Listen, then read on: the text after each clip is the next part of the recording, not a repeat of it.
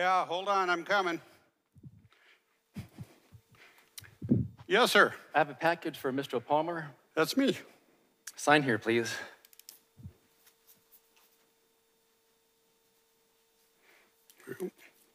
What is it? I've been delivering packages for 11 years now. You're the 34,860 first person to ask me that. I don't know what's in the package. You keep track of that question? Yeah, somebody back in the office gives me a nickel every time I hear it. Part of our union labor plan. The money goes into my retirement fund. you know, could you sign this verifying that you asked and I answered the question? There you go. Very good. Thank you. Have a good day. You too.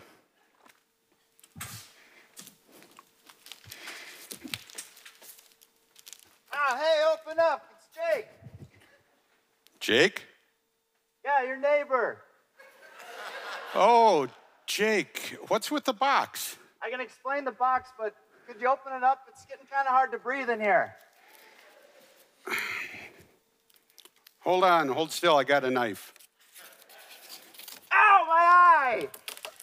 Are you, are you okay? Oh, I'm just messing with you.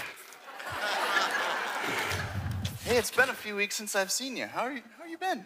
Fine. And you? Well, you know, a little stiff, but I think I'll manage. Okay, what's with the box? Well, I use it to protect myself. Protect yourself. I don't get it. Well, there's just so many bad things in the world, so many dangers and, and, and temptations, and I was just so tired of feeling guilty all the time. So, to protect myself from getting put in these difficult situations, I travel by box. What do you mean by difficult situations? Oh, you know what I'm talking about. Things like, you know, not spending your money wisely, overeating at fast food restaurants, getting mad at people for driving too slow, uh, pretty girls walking by me all the time. You know, all, all of those things that just seem to get the best of me. I see what's going on here. You're trying to keep your things yourself from things that cause you to sin. Exactly.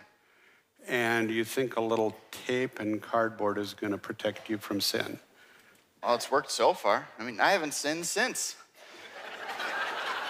you know, I was just so tired of giving in to temptation that, you know, now I'm free. Free inside a box. now, that's an interesting perspective. Whatever works for you, I guess. You guess. Well, it seems like a awful extreme solution to an unavoidable problem. Okay, well, how do you handle temptation then? My relationship with Christ. I know whatever I do, I'm going to mess up from time to time, but the key is is remembering who I belong to. Wait, you belong to someone? I belong to Jesus Christ. He paid for my sins on the cross. I don't have to let temptation guilt me and shame me. In Jesus' eyes, I'm free from sin because I have a relationship with him and I love him. And that works for you? Yeah. Well, you can keep your relationship. I think I'll stick with my box. Suit yourself. I just wanted to make sure you knew that there were better ways to deal with sin than putting yourself in a box. Anyway, what did you come over here for? Oh, yeah. Uh, do you have any mustard I can borrow?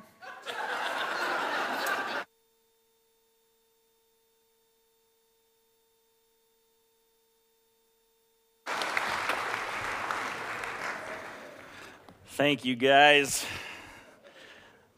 What a great opening to our sermon this morning as we continue our study in the book of First John. There are certainly better ways to deal with our sins than to try to hide ourselves away from the world. And as we're going to see this morning, John offers a prescription for us uh, from the Lord to deal appropriately with the reality of sin in our lives. I want to remind us of where we are as we study the book of First John. First John was written by the Apostle John. Roughly 50 years after Jesus' death, his resurrection, his ascension into heaven. John at this time is the last living apostle. And John's heart is for the church. He's pastoring the church in Ephesus, but he's writing to churches all over modern day Turkey to encourage these believers in the faith. Remember, as we talked about in the first week of our series, the church was, was 50 years old at this time. And we're talking now about second and third generation believers. All of those early believers, many of them had passed away, those believers who had seen Jesus, who had experienced those miraculous events in, in the early days in the book of Acts that we studied this spring. And now John is speaking to second and third generation Christians who are under incredible pressure in the culture in which they find themselves. They're, they're in a situation where the Roman Empire is increasingly persecuting the church of Jesus Christ. They're under a, a, situation where the culture around them is pressuring them to, to give up the truths of the faith, to, to walk away from the faith. They're questioning is this worth it? We're, we look so different. We're such a peculiar people from the world around us. Is following Jesus really worth it? But they're also facing the internal pressures of false teachers who are growing in the church at this time.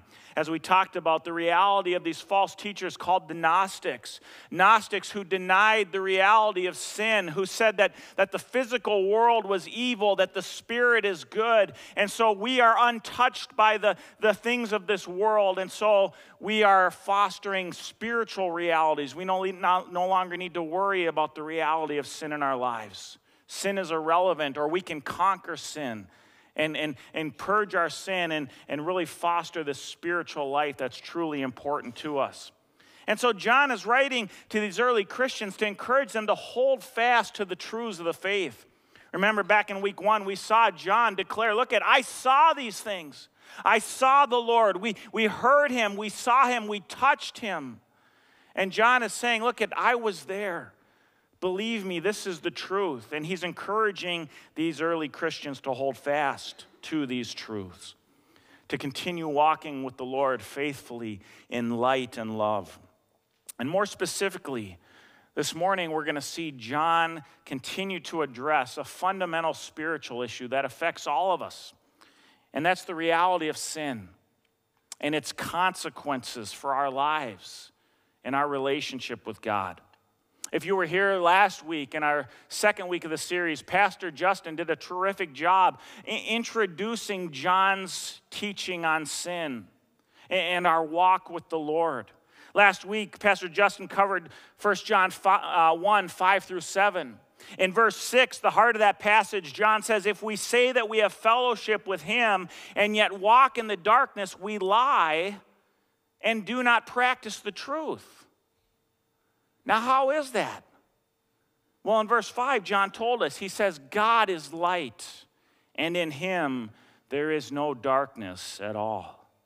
Now, friends, this is crucial for us to understand.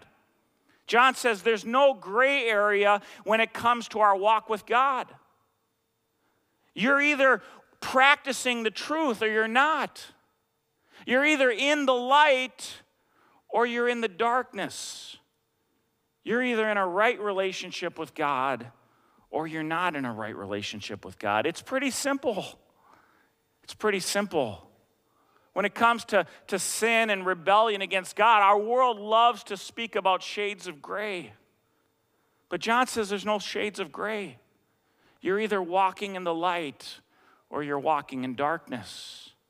And now, today, John's going to continue to speak to these themes the, the reality of our Christian walk and our faithfulness to the Lord and our, and our ongoing battle with sin. And friends, please understand this. This is a battle that we're in. We are in a spiritual war, a spiritual battle with sin. Jesus said in John 10 10, speaking of Satan, the thief comes only to steal and kill and destroy. But I have come that you might have life and life abundantly.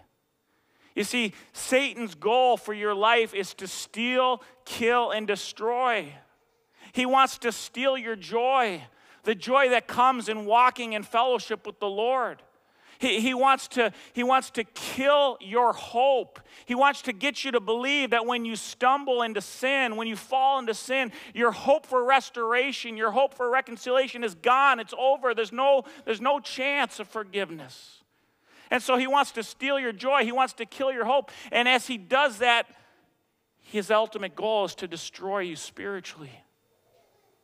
But Jesus says, I've come that you might have life and life abundantly. And John is going to reveal to us this morning in our passage one of the keys to experiencing abundant life in Jesus Christ. See, John is going to reveal to us today that when it comes to the reality of sin, there are only two options as to how we respond. There's only two options. We can either court our sin or we can confess our sin. We can court our sin, and, to court our sin is to embrace it, to foster it, to engage in an ongoing relationship with it. And as we'll see today, taking this option is to live in open rebellion against God. The other option is to deal honestly and directly with our sin as God prescribes by confessing it and maintaining right fellowship with Him. And we're going to look at both of these options this morning. Now the passage we're in today is 1 John chapter 1 verse 8 through chapter 2 verse 2. And again, we're continuing John's description of our confrontation with sin that Pastor Justin began last week in verses 5 through 7.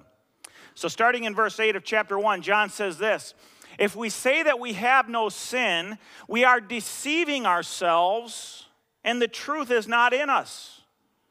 If we confess our sins, He is faithful and righteous to forgive us our sins and to cleanse us from all unrighteousness. If we say that we have not sinned, we make Him a liar and His word is not in us. My little children, I am writing these things to you so that you may not sin. And if anyone sins, we have an advocate with the Father, Jesus Christ the righteous. And he himself is the propitiation for our sins. And not for ours only, but also for those of the whole world.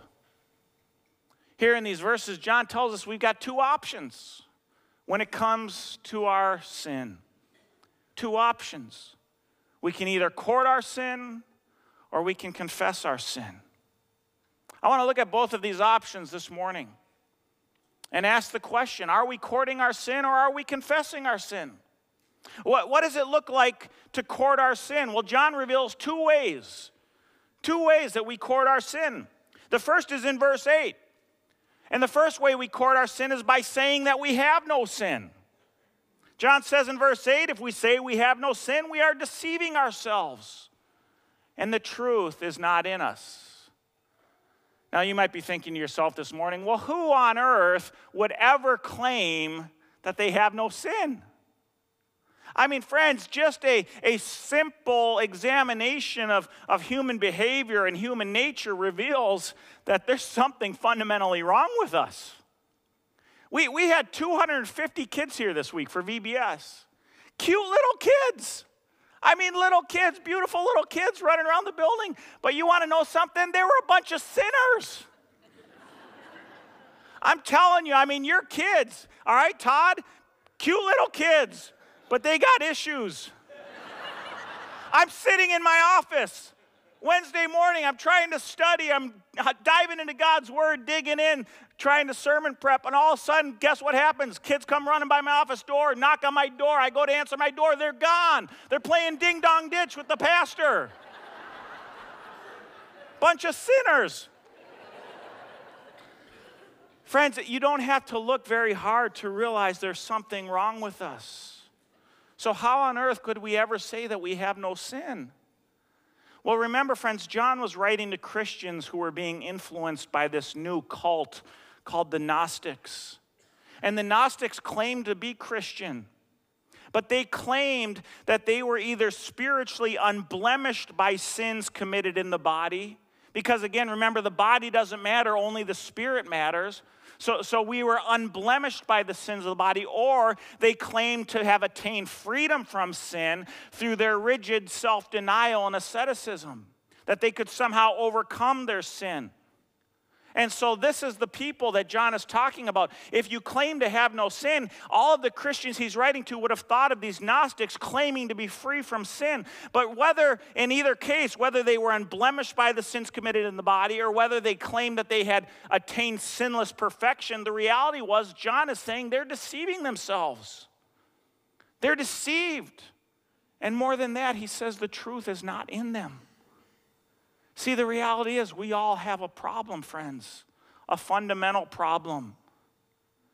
We've done this exercise here a few times over the years, but it's important to do this again. We have a lot of new people here this morning, so I, I want to do a little exercise with us this morning, okay? Here's what I want you to do I want you to go to the person next to you, just lean over to the person next to you and take a big whiff. Okay, get a big whiff. Smell the person. Go ahead, smell the person sitting next to you. Okay, this is important this morning. Go ahead. Okay, now, friends, let me ask you a question. What do you smell? I'll tell you what you smell. You either smell that person's stink or you smell something covering up their stink. right? Am I right? Okay? And the reality is, by nature, we as human beings stink. Okay? We stink. Now, we stink physically, but more importantly, more significantly, we stink spiritually because of our sin. The Bible says that all of us are infected with a spiritual disease. And so, by nature, we are sinful people. We are rebellious people. We inherit this rebellion, whether we, we choose it or not, it's ours at birth. The Bible tells us in passages like Romans 3:23, all have sinned and fall short of the glory of God. In Psalm 14, 2 through 3, God said, The Lord looked down from heaven upon the sons of men to see if there were any who understand, who seek after God. And what did God find? He found that they all turned aside. Together they have become corrupt. There is no one who does good, not even one. Friends, God's word tells us we have a problem. We stink. We are spiritually corrupt because of our sin. And while we don't have the, the cult of Gnosticism present with us today, friends, there are millions, literally billions of people in our world today who still claim that they're without sin. Do you realize that? Philosophies and religions still in our world claiming to be without sin. For example, we have the, the, the reality of secular humanism, probably the dominant philosophy in our country today. Secular humanism that says men and women are basically good.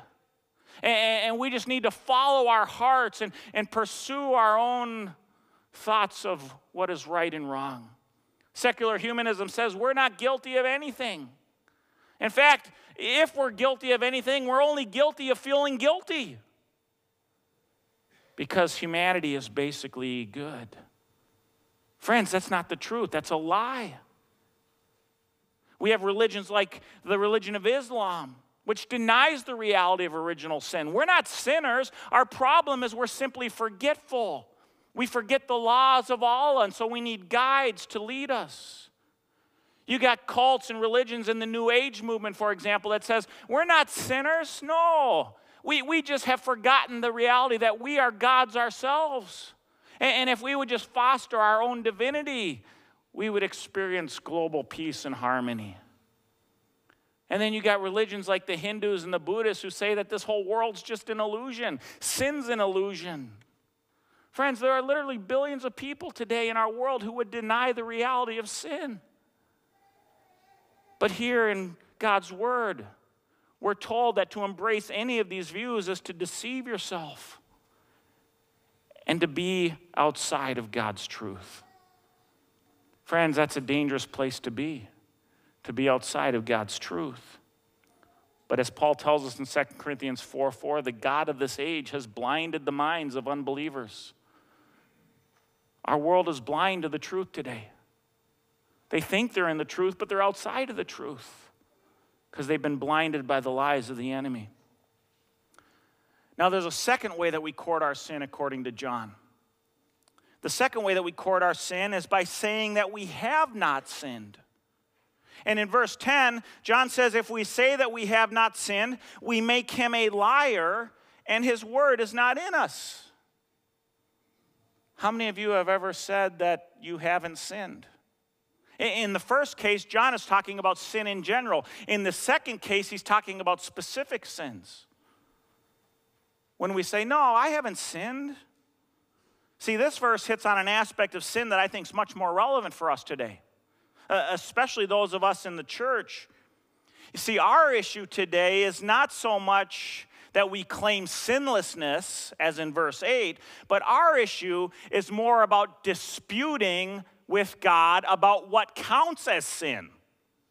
Right? What counts as sin? See, here's how it works we, we live in rebellion against God, or we choose to ignore His guidance for our lives, but then we declare, No, I, I haven't sinned. I'm not doing anything wrong. This past week, I was thinking about a, a friend of mine in college a, a, close buddy of mine, he ended up in this relationship with this girl. They ended up sleeping together. Myself and some of our buddies went and confronted him and said, Look, this, this is outside of God's will for your life. You're engaged in extramarital sexual relations with somebody. And he said, Whoa, whoa, whoa, guys, who are you to judge me? Okay? I mean, I'm not doing anything wrong. We love each other. And besides, we intend on getting married. But here's the thing you're not married. And to have sexual relations with somebody you're not married to, the Bible calls that fornication. It's sin, it's rebellion against God's will for our lives. But see, this is what we do. We try to justify our sins by explaining them away, by, by, by writing them off as being not of significance, of consequence. And friends, when we do this, all we're doing is justifying our sins by making ourselves the arbiters of what is right and wrong. In other words, we end up placing ourselves in a position of authority above God. We say we know better than God. And John says that when we do this, we make God into a liar. Because God says one thing is right or wrong, true or false, and we say, no, no, no, no, no, it, it's not that big of a deal. Friends, when you do that, you're telling God that He's a liar, that the truth He's revealed to us is irrelevant, it doesn't matter to us. Now, we do this all the time in a whole bunch of ways, friends. Every single one of us in this room, I guarantee, is guilty of it. have you ever cheated on your taxes, for example? And you justify it by saying, ah, you know, I was only a, a few dollars away from that deduction. I mean, it's just a few dollars, nobody's going to notice. Justifying your sin. Have you ever told a lie? But it, it wasn't really, it was just a little white lie, right? We justify our sin. How, how, how many of you have ever gossiped about a brother or sister in Christ? Well, I'm not really gossiping. I, I was sharing a prayer request with a friend. Or how many of us have justified our pornography use? You know, God wants me to be happy and I'm not being fulfilled in my marriage. And so I just, you know, it's not a big deal. I'm not hurting anybody. Friends, we justify our sin and we make God into a liar, John says. Our culture even does this. It's not just individuals who do this, our culture does this. Friends, if, if you've had your eyes open the last few weeks, you'll see on social media and on the news, our whole culture this month is celebrating Pride Month. Pride Month. Celebrating what God says is sin. Now, friends, I love homosexual people. My heart breaks for homosexual people but they are living in open rebellion against God's truth. See, when we live in rebellion against God's truth, we make ourselves the arbiters of what is good, what is true, what is right and wrong. And John says we make God into a liar. God, does, God is the one who defines truth, not us. And so we notice at the end of verse 10, John says that when we deny our sins, not only do we make God into a liar, but he says that his word is not in us. And friends, I'm going to tell you something to be devoid of God's word is a very serious thing. It's living your life in error, it's living your life in opposition to God. It, and God Himself says it's to live the life of a fool. Proverbs 1 7 the fear of the Lord is the beginning of knowledge. Fools despise wisdom and instruction. Proverbs 18 2. A fool does not delight in understanding, but only in revealing his own mind, his own opinion. Proverbs 28 26. He who trusts in his own heart is a fool, but he who walks wisely will be delivered. Friends, on and on, the Bible tells us that when we do life according to our own wisdom, we walk the path of the fool. But when we submit to God's truth, we walk in the light, we walk in fellowship with God. Now, as verse 26 here tells us in Proverbs 28, he who walks wisely will be delivered. And so, John has given us a prescription, God's prescription for our sin. How do we deal with our sin according to God's prescription? Well, John gives us an answer. It's one word confession. Confession. And what does confession look like, friends? Well, John highlights two points on confession in this passage. First of all, in verse 9, John says, If we confess our sins, he is faithful and righteous to forgive us of our sins and to cleanse us from all unrighteousness. And so, the first thing that confession looks like, according to John, number one, confession is agreeing with God.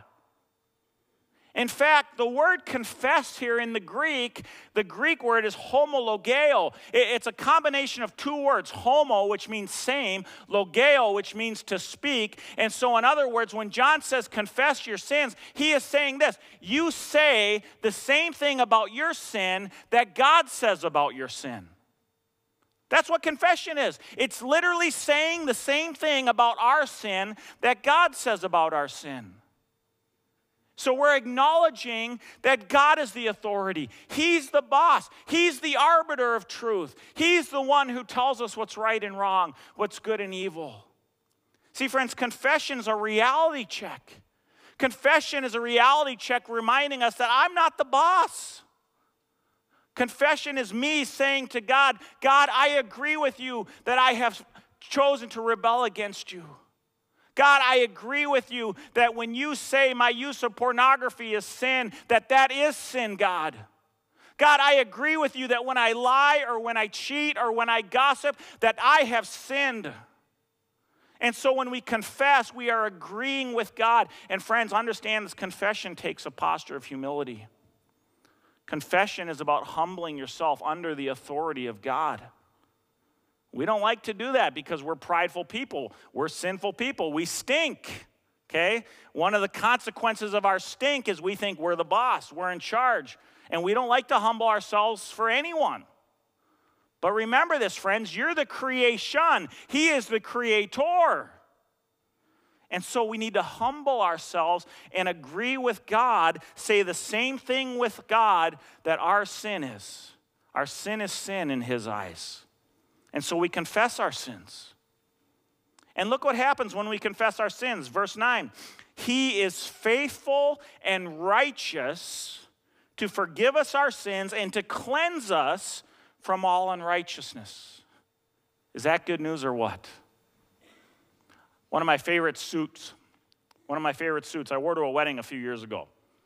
And I got a, uh, in the reception later, I was eating some chicken parmesan and I spilled some chicken on my pants, and I've got a stain, a grease stain on my pants.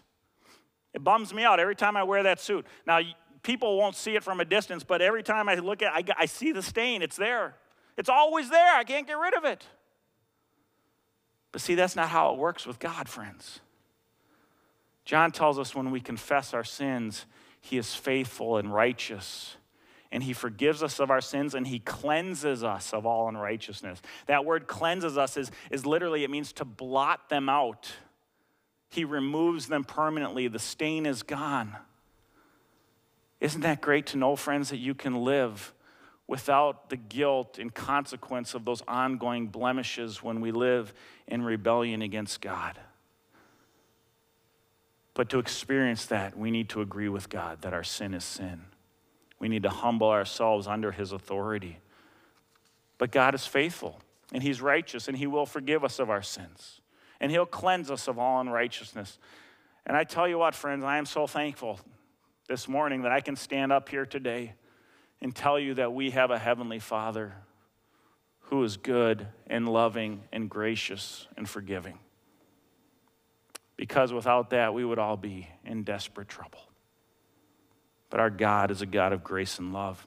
And so we confess our sin. Secondly, John tells us, in addition to confessing, in addition to agreeing with God, we need to trust our advocate.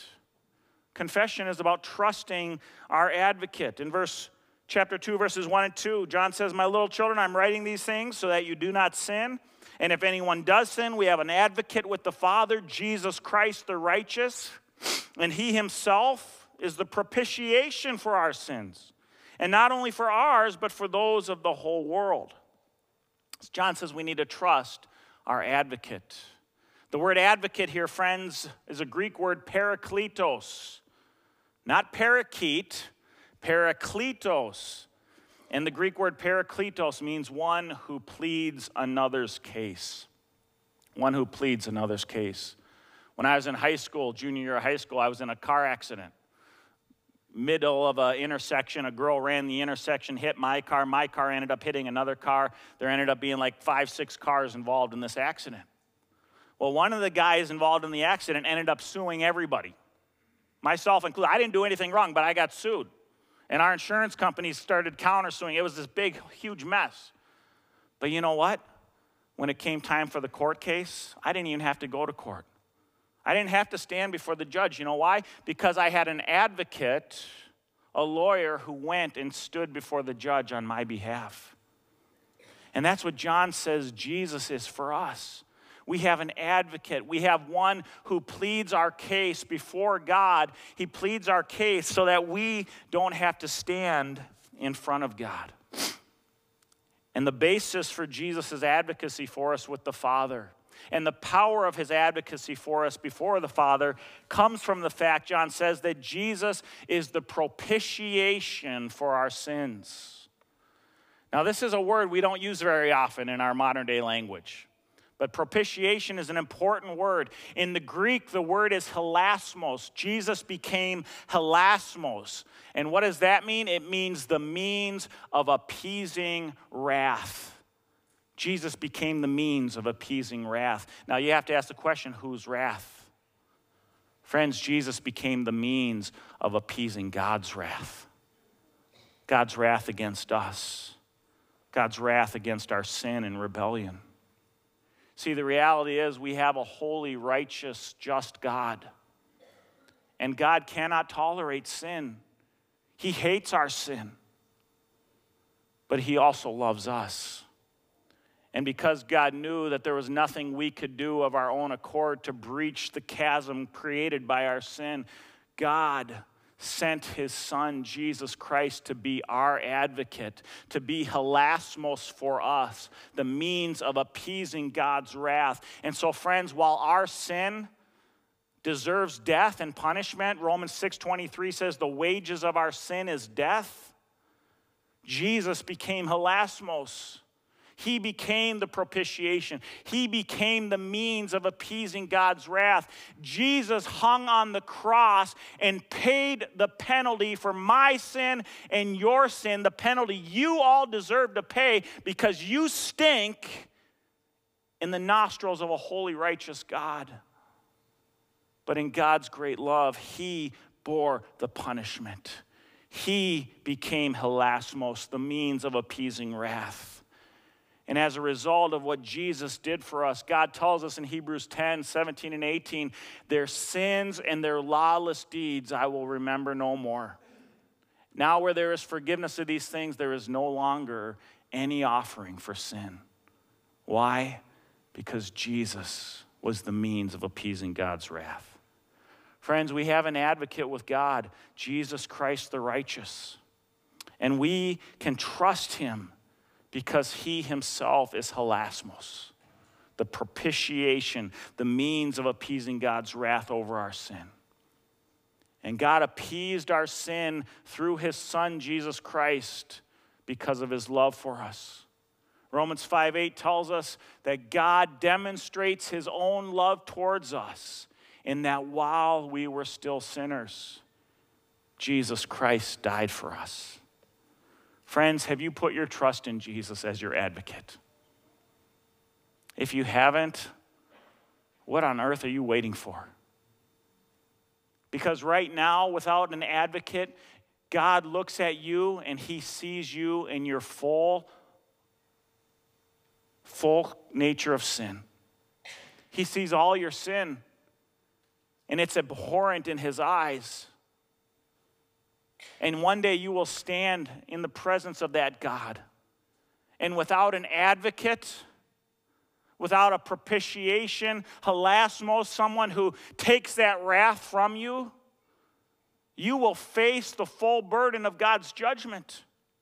And you will spend eternity separated from God because that's the penalty for our sin. Don't face that God without an advocate. Receive his offer of grace.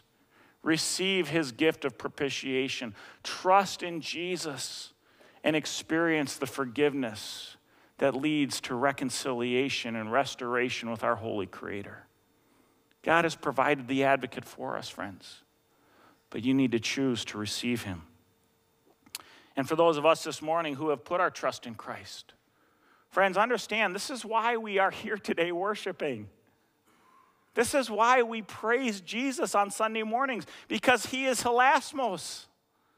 He is the propitiation. He is the means of appeasing God's wrath. I can stand and praise my Creator because He has provided a way for me to be saved. I didn't deserve it, but He loved me so much that He sent His very Son to provide a means, to build a bridge, to stand between me and God's wrath. And so I praise Jesus every Sunday because I never want to forget what he's done for me. Friends, never forget that's what Christianity is all about. We have a loving Savior who provided a means of appeasing God's wrath so that we could stand in the presence of God and worship and praise and joy and life and life abundantly. See, John tells us here there's only two options when it comes to our sin. You're either courting your sin or you're confessing it. And friends, I'll tell you something the choice you make here makes all the difference. Confess your sin leads to life, life abundantly. To court your sin is to fall into the enemy's hands. He, not, he wants nothing more than to steal your joy and kill your hope and destroy your soul. But you can avoid that by turning to Jesus as your advocate. Let me close in prayer. Heavenly Father, we thank you so much that even though we have sinned and rebelled against you, that you have provided a means, God, for reconciliation. That in your Son, Jesus Christ, when we turn to you in confession, that he becomes our advocate. He has borne the wrath that we all deserve. And he did it because he's He's loving and He's gracious. And Lord, we thank you for that love, for that grace, for that means of appeasing the wrath of God and your holiness and your righteousness against sin. May we never take that for granted, Lord, and may it drive us to our knees in prayer and praise and ongoing confession when necessary to, to maintain that right relationship with you. But Lord, we are thankful for your amazing grace. And Jesus, I just want to pray if there's anybody here this morning who has never trusted in you as their advocate, that right now, Lord, even right now, in the quiet of their own heart, that they might just say a simple prayer Jesus, I want to receive the gift of salvation right here today. I don't want to stand alone anymore before a holy, righteous God. Jesus, I want you to stand in my place as my advocate. And so, Jesus, I trust in you. I trust in the grace that you poured out on the cross. I trust in you as my forgiver, as my cleanser, my redeemer, my savior. And Jesus, I want to live for you. Thank you, Lord, for your amazing grace. We pray all this in Jesus' name. Amen. Friends, I'm going to invite you to stand for our benediction this morning. It comes from 2 Peter chapter 3 verse 18. And now grow in the grace and knowledge of our Lord and Savior Jesus Christ. To him be the glory now and to the day of eternity. Amen. God bless you, everyone.